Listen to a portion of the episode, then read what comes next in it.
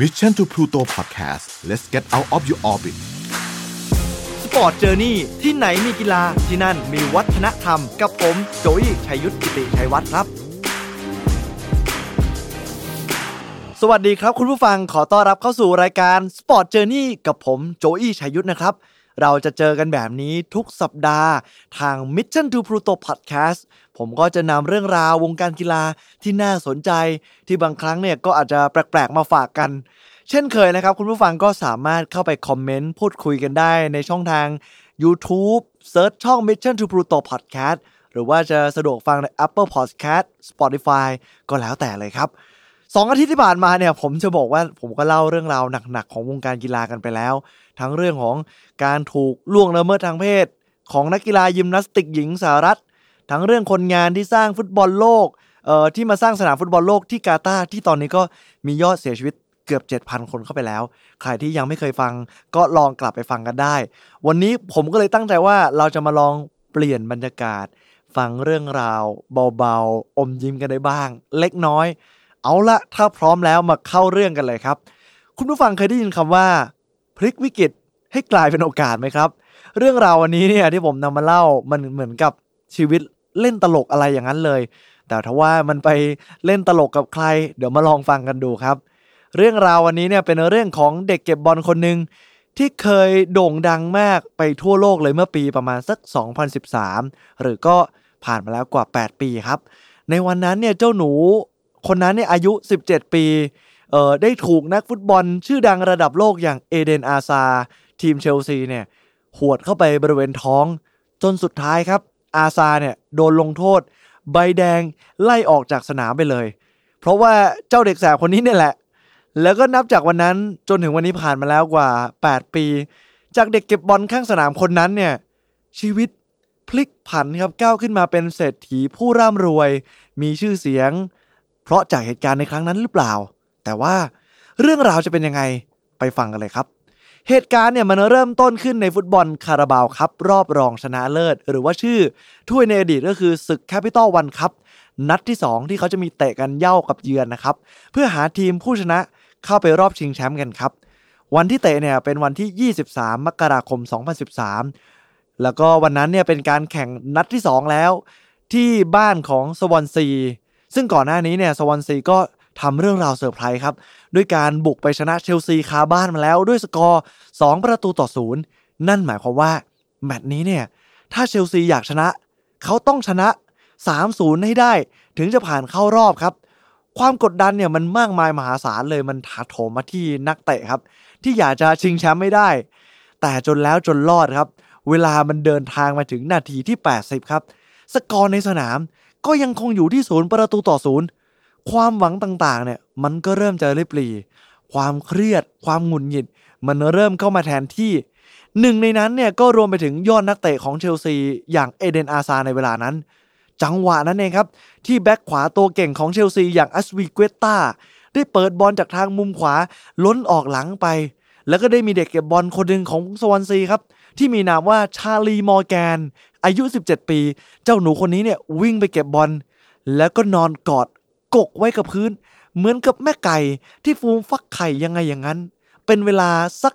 3ถึง4วินาที ก็นานพอที่จะถ่วงเวลาได้ เพื่อจะเผาเวลาให้ได้มากที่สุด กันไม่ให้เชลซีเนี่ยไล่ทำแต้มตีตื้นขึ้นมาให้ได้ครับ นั่นแหละครับคือจุดเริ่มต้นของอารมณ์ที่อาจจะเรียกว่าระเบิดก็ว่าได้ครับ เพราะนักเตะสตาร์ของเชลซีอย่างอาซาเนี่ย ได้พยายามวิ่งเข้ามาหาเด็กเก็บบอลคนนี้ พยายามจะดึงบอลแย่งบอลออกมา เพื่อจะได้รีบเล่น แต่เด็กคนนี้ครับเขาได้กอดฟุตบอลไว้แน่น แล้วก็พลิกไปพลิกมา นอนคว่ำหน้ากอดบอลไว้แน่นไม่ยอมปล่อยเลยครับ มันน่ายั่วโมโหซะจริง ๆ จนสุดท้ายครับอาซาก็เก็บอารมณ์ทนไม่ไหว ได้มีการใช้เท้าของเขาเนี่ยเหมือนเป็นการเคาะไปที่ท้องหรือว่าอาจจะดูว่าเป็นการเตะก็ได้ครับ ซึ่งก็เป็นจุดที่เจ้าหนูวัย17เนี่ยกำลังกกบอลไว้เหมือนแม่ไก่ที่เล่าให้ฟังไป สักประมาณ 2 ทีครับ ดูด้วยสายตาแล้วก็ไม่ได้รุนแรงอะไรเลย แต่ด้วยความที่เจ้าหนูตัวแสบอย่างชาลีมอร์แกนคนนี้นี่แหละเขาได้บวกความ acting ใส่เข้าไปเพื่อให้ดูเหมือนว่าเขาเนี่ยเจ็บปวดรวดร้าวและทรมาน จากการโดนอาซาเตะเข้าที่ท้อง ก่อนที่ผู้ตัดสินคริสฟลอยจะไม่มีทางเลือก ต้องวิ่งมาควักใบแดงไล่อาซาออกจากสนามไป ท่ามกลางความชุลมุนของนักเตะเชลซี ที่พยายามจะเข้ามาประท้วง เพื่อหวังว่าผู้ตัดสินจะกลับคำตัดสิน แต่จนแล้วจนรอดครับ หมดเวลาทำอะไรกันไม่ได้ จบสกอร์ไปด้วย0ต่อ0เชลซีตกรอบอย่างน่าผิดหวัง ตามมาด้วยตอนเช้า ข่าวของหนูชาลีมอร์แกน เด็กเก็บบอลตัวแสบ ที่กลายเป็น talk of the town มีผู้คนวิพากษ์วิจารณ์ ไปในทั้งสองฝ่ายทั้งสองความคิดเห็นหนึ่งเลยก็คือ เอเดนอาซาร์ ถูกวิจารณ์อย่างหนักว่า ไร้ซึ่งความรอบคอบ ขาดความยั้งคิด ย้ำทำจนเสียเหลี่ยม เด็กเก็บบอลของสวอนซี ถูกไล่ออกจากสนามทำทีมแพ้ตกรอบ และโดนใบแดง ห้ามลงเล่น 3 เกมติดต่อกัน เป็นโทษแบนหลังจากที่ได้รับใบแดงนั่นเองครับ 2 เลย ไอ้เจ้าหนูคนนี้เนี่ย กับสโมสรสวอนซี มีข่าวออกมาว่า เขาจะเดินทางไปแจ้งความกับเจ้าหน้าที่ตำรวจในข้อหาทำร้ายร่างกาย จะดำเนินคดีกับอาซา คือให้โดนทั้งในสนามและนอกสนามอะไรอย่างนั้นเลยครับ ส่วนเจ้าเด็กชาร์ลีมอร์แกนเองก็กลายเป็นเหมือนโชคชะตาเล่นตลกเลยครับ เพราะว่ากลายเป็นคนที่มีชื่อเสียงขึ้นทันตาในชั่วข้ามคืน มีผู้ติดตามทวิตเตอร์ของเจ้าหนูคนนี้เพิ่มขึ้น หลักแสนคน โด่งดังเป็นที่พูดถึง แล้วก็มีคอมเมนต์บางคอมเมนต์เข้าไปชื่นชมครับว่า เป็นเด็กที่ ห้าวเปรี้ยวใจจริง ๆ ครับ เหมือนแบบฉบับแฟนบอลดั้งเดิมสไตล์อังกฤษแท้ๆ ที่มักจะชอบทำอะไรหำๆแบบนี้ ซึ่งเดี๋ยวนี้แล้วเนี่ย แฟนบอลอังกฤษหาคนแบบนี้ยากมากซะด้วยครับ เอา้ากลายเป็นชมซะอย่างนั้น บางคนเนี่ยก็เข้ามาด่าเด็กคนนี้ว่า ไอ้หนูคนนี้มันตั้งใจถ่วงเวลาทำให้เชลซีต้องแพ้ตกรอบ แฟนบอลเชลซีก็โกรธอย่างหนัก หลายความคิดเห็นมาก แต่ที่แน่ ๆ เจ้าหนูชาลีคนนี้ โด่งดัง เป็นพลุแตกเลยครับ จนมีคนเริ่มอยากจะรู้จักเจ้าหนูคนนี้มากขึ้นว่าไอเด็กคนนี้เนี่ยมันเป็นใครกันแน่สืบไปสืบมาเลยได้รู้ว่าเอ้า ที่จริงแล้ว เจ้าหนูคนนี้เนี่ยเป็นทายาทหรือว่าลูก CEO มาตินมอร์แกน เจ้าของทีมสวอนซีในเวลานั้นเลย ซึ่งหมายความว่าเจ้าหนูคนนี้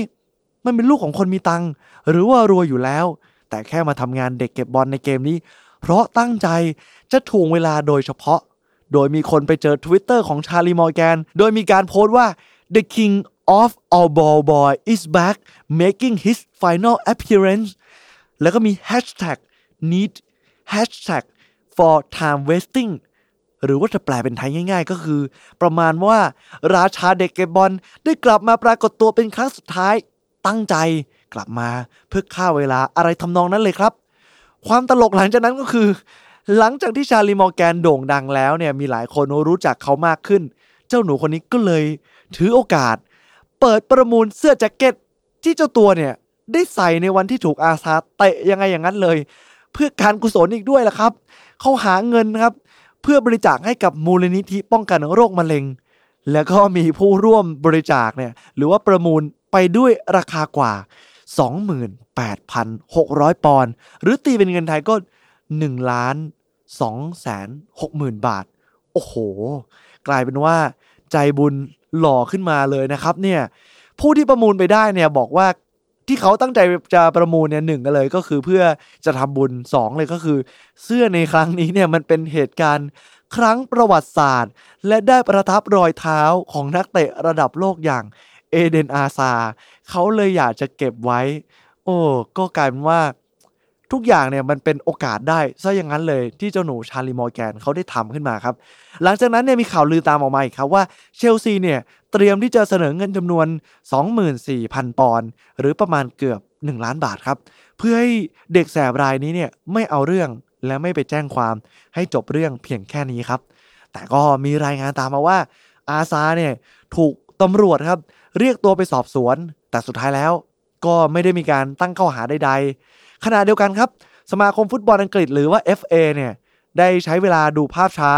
ทุกมุมที่กล้องจะจับได้เนี่ยเป็นระยะเวลายาวนานกว่า 2 วันเต็มๆครับ ก่อนที่จะตัดสินใจ ยกเลิกโทษแบนใบแดงของเขา เนื่องจากมองว่าอาซาเนี่ยไม่ได้ตั้งใจจะเตะคนครับ เพียงแค่ว่าต้องการให้บอลหลุดออกมาจากตัวของเจ้าหนูชาลีมอร์แกนเท่านั้นเองครับ และในขณะเดียวกัน อดีตนักฟุตบอลกองกลางจอมเดือด ที่มีชื่อว่าโจอี้บาตันชื่อคล้ายๆ ผมเลย ซึ่งผมก็เป็นแฟนบอลของเขามาก่อนด้วย ได้ทวิตเตอร์ส่วนตัวเนี่ยบอกว่าความผิดเดียวของอาซาสำหรับเรื่องนี้เนี่ยก็คือการที่เตะไอเด็กนั่นเบาเกินไป มันน่าจะเตะให้เต็มข้อกว่านี้ มันน่าหมันไส้จริง ๆ อะไรประมาณนี้ครับ ตัดกลับมาที่ปัจจุบันครับ แม้ว่าจะผ่านมาแล้วกว่า 8 ปี คุณผู้ฟังเชื่อไหมครับว่า ในวันนี้เนี่ย เจ้าหนูชาลีมอร์แกนมีอายุ 25 ปี โตเป็นหนุ่มแล้วครับ และที่สำคัญได้กลายเป็นเศรษฐี ด้วยจากชื่อเสียงในวันนั้นที่ช่วยเขาต่อยอดทำธุรกิจ เครื่องดื่มอย่างวอดก้าครับ เขาเล่าว่าในทุกๆปีเนี่ยเขาจะได้รับของขวัญในวันปีใหม่เป็นวอดก้ายี่ห้อเดิมๆ ซึ่งรสชาติมันเนี่ยก็ไม่ได้เรื่องเอาซะเลย ซึ่งเขารู้ว่าการที่จะทำวอดก้าให้อร่อยเนี่ย มันควรจะทำยังไง ก็เลยกลายเป็นว่าเขาได้มีการร่วมมือหุ้นส่วนกับเพื่อนของเขาเนี่ย และผลิตวอดก้าที่มันมีรสชาติดี ถูกปากคนจนสุดท้ายครับ มันโด่งดังไปทั่วประเทศ สวนกระแสโควิด -19 มียอดขายมากถึง1ล้าน7แสนขวดครับ ภายใต้ชื่อแบรนด์ว่าอูวอดก้าหรือว่า AU วอดก้าไม่เพียงแค่นี้ครับวอดก้าของเขาเนี่ยก็ไปเข้าตาคนดังอย่างชาร์ลีสลอธซึ่งเป็นดีเจโปรดิวเซอร์ชื่อดังในวงการฮิปฮอปของอังกฤษ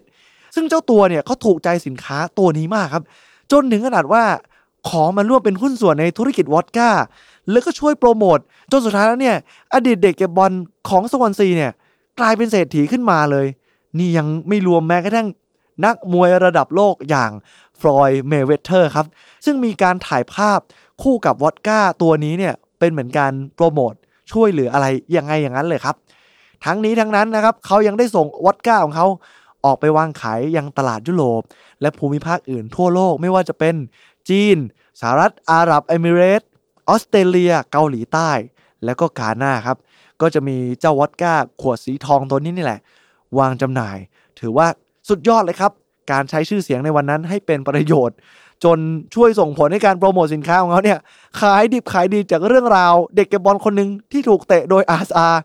แล้วก็ตอนนี้ก็ร่ำรวยเป็นเศรษฐีแล้ว แต่ว่า เราก็จะลืมไม่ได้เลยนะว่า เด็กคนนี้เนี่ยเขาก็มีต้นทุนที่ดีกว่าคนอื่นๆด้วยความที่เป็นลูกของ CEO สวอนซีก็คือมีต้นทุนที่ดีแล้วก็รวยอยู่แล้วก็จะทำอะไรมันก็อาจจะช่วยให้ไปได้ไกล แต่ด้วยการที่ใช้ชื่อเสียงของตัวเองให้เป็นประโยชน์จากยอดทวิตเตอร์จากการรู้จักคน ก็ทำให้ธุรกิจของเจ้าหนูคนนี้เนี่ยไปได้ไกลมาก ตัดภาพมาที่คู่กรณีอย่างเอเดนอาซาซึ่งปัจจุบันอย่างที่ทราบดีครับว่า ย้ายมาอยู่กับเลอัลมาดริดในสเปน เพราะว่า ตั้งแต่มาอยู่กับมาดริดด้วย ด้วยค่าตัวที่แพงมหาศาลมากถึง 128 ล้านปอนด์ทุกวันนี้ก็ยังบาดเจ็บอยู่ตลอดเวลาเลยครับ ไม่สามารถยึดตำแหน่งตัวจริงได้ และต้องเข้ารับการผ่าตัดข้อเท้า นับเนี่ยก็เป็นครั้งที่ 3 เข้าไปแล้ว แล้วก็มีน้ำหนักตัวที่มากขึ้น จนบางคนบอกว่าเฮ้ยอาซาอ้วนเลยก็ว่าได้ครับ ซึ่งตั้งแต่ย้ายไปอยู่มาดริดเนี่ยสองปีนี้เนี่ยเจ็บไปแล้ว 11 ครั้งครับ คือน่าสงสารมาก ไม่สามารถเรียกฟอร์มเก่งกลับมาได้เลย จนแพทย์เนี่ยออกมาเตือนว่าเขาอาจจะต้องเลิกเล่นฟุตบอลเลยถ้ายังเจ็บแบบนี้อยู่ แล้วก็มีข่าวลือออกมาว่าฤดูกาลหน้าเนี่ยเขาอาจจะถูกขายทิ้งก็เป็นได้ครับ คือเรื่องราวของสองคนนี้ ปัจจุบันมันช่างแตกต่างกันเหลือเกิน ไม่รู้ว่าเพื่อนๆมีความเห็นยังไงกับเรื่องนี้บ้าง หลังจากที่ได้ฟังเรื่องราวแล้ว พูดคุยกันใน YouTube ได้นะครับ ก่อนจากกันวันนี้ผมมีเกมมาฝากครับ เพราะว่าหลังจากเหตุการณ์เจ้าเด็กเก็บบอลที่ชื่อชาร์ลีมอร์แกนครับที่โดนเตะ ในวันนั้นจนโด่งดังไปทั่วโลกแล้ว มีนักพัฒนาเกมหัวใสได้คิดเกมที่มีชื่อว่า Don't Boot the Ball Boy ครับ โดยผู้เล่นเกมนี้เนี่ยจะสวมบทบาทเป็นเหมือนเอเดนอาซาร์ นักบอลซูเปอร์สตาร์ครับ วิธีการเล่นเนี่ยก็ง่ายนิดเดียวครับ จะมีเด็กเก็บบอลที่หน้าตาเหมือนชาร์ลีมอร์แกนเนี่ยนอนกกบอลลอยไปลอยมาหน้าประตู สิ่งที่เราต้องทำครับก็คือ จับจังหวะให้ดีครับ แล้วก็ต้องหวดเข้าไปที่ลูกบอล ให้บอลเนี่ยลอยเข้าโกลให้ได้ แต่ถ้าเผลอหวดพลาดไปโดนเด็กเก็บบอลล่ะครับ คุณก็จะแพ้โดนใบแดง หยุดเล่นตกรอบอะไรแบบนี้ประมาณนั้นเลยก็คือต้องกะจังหวะให้ดีๆลองไป search ดูได้ ชื่อเกมว่า Don't Boot the Ball Boy นะครับลองไป search ดู เอาละวันนี้นะครับ ต้องขอขอบคุณสำหรับการติดตามรับฟัง เจอกันใหม่สัปดาห์หน้า ผมโจอี้ชัยยุทธจะพยายามนำเรื่องราวที่น่าสนใจ แล้วก็แปลกๆแบบเช่นวันนี้มาฝากกัน หวังว่าคุณผู้ฟังทุกท่านจะฟังและอมยิ้มมีความสุขไปเช็คเช่นเดียวกับคนเล่าอย่างผมนะครับเจอกันใหม่ครับ สวัสดีครับ Mission to Pluto Podcast let's get out of your orbit Sports Journeyที่ไหนมีกีฬาที่นั่นมีวัฒนธรรม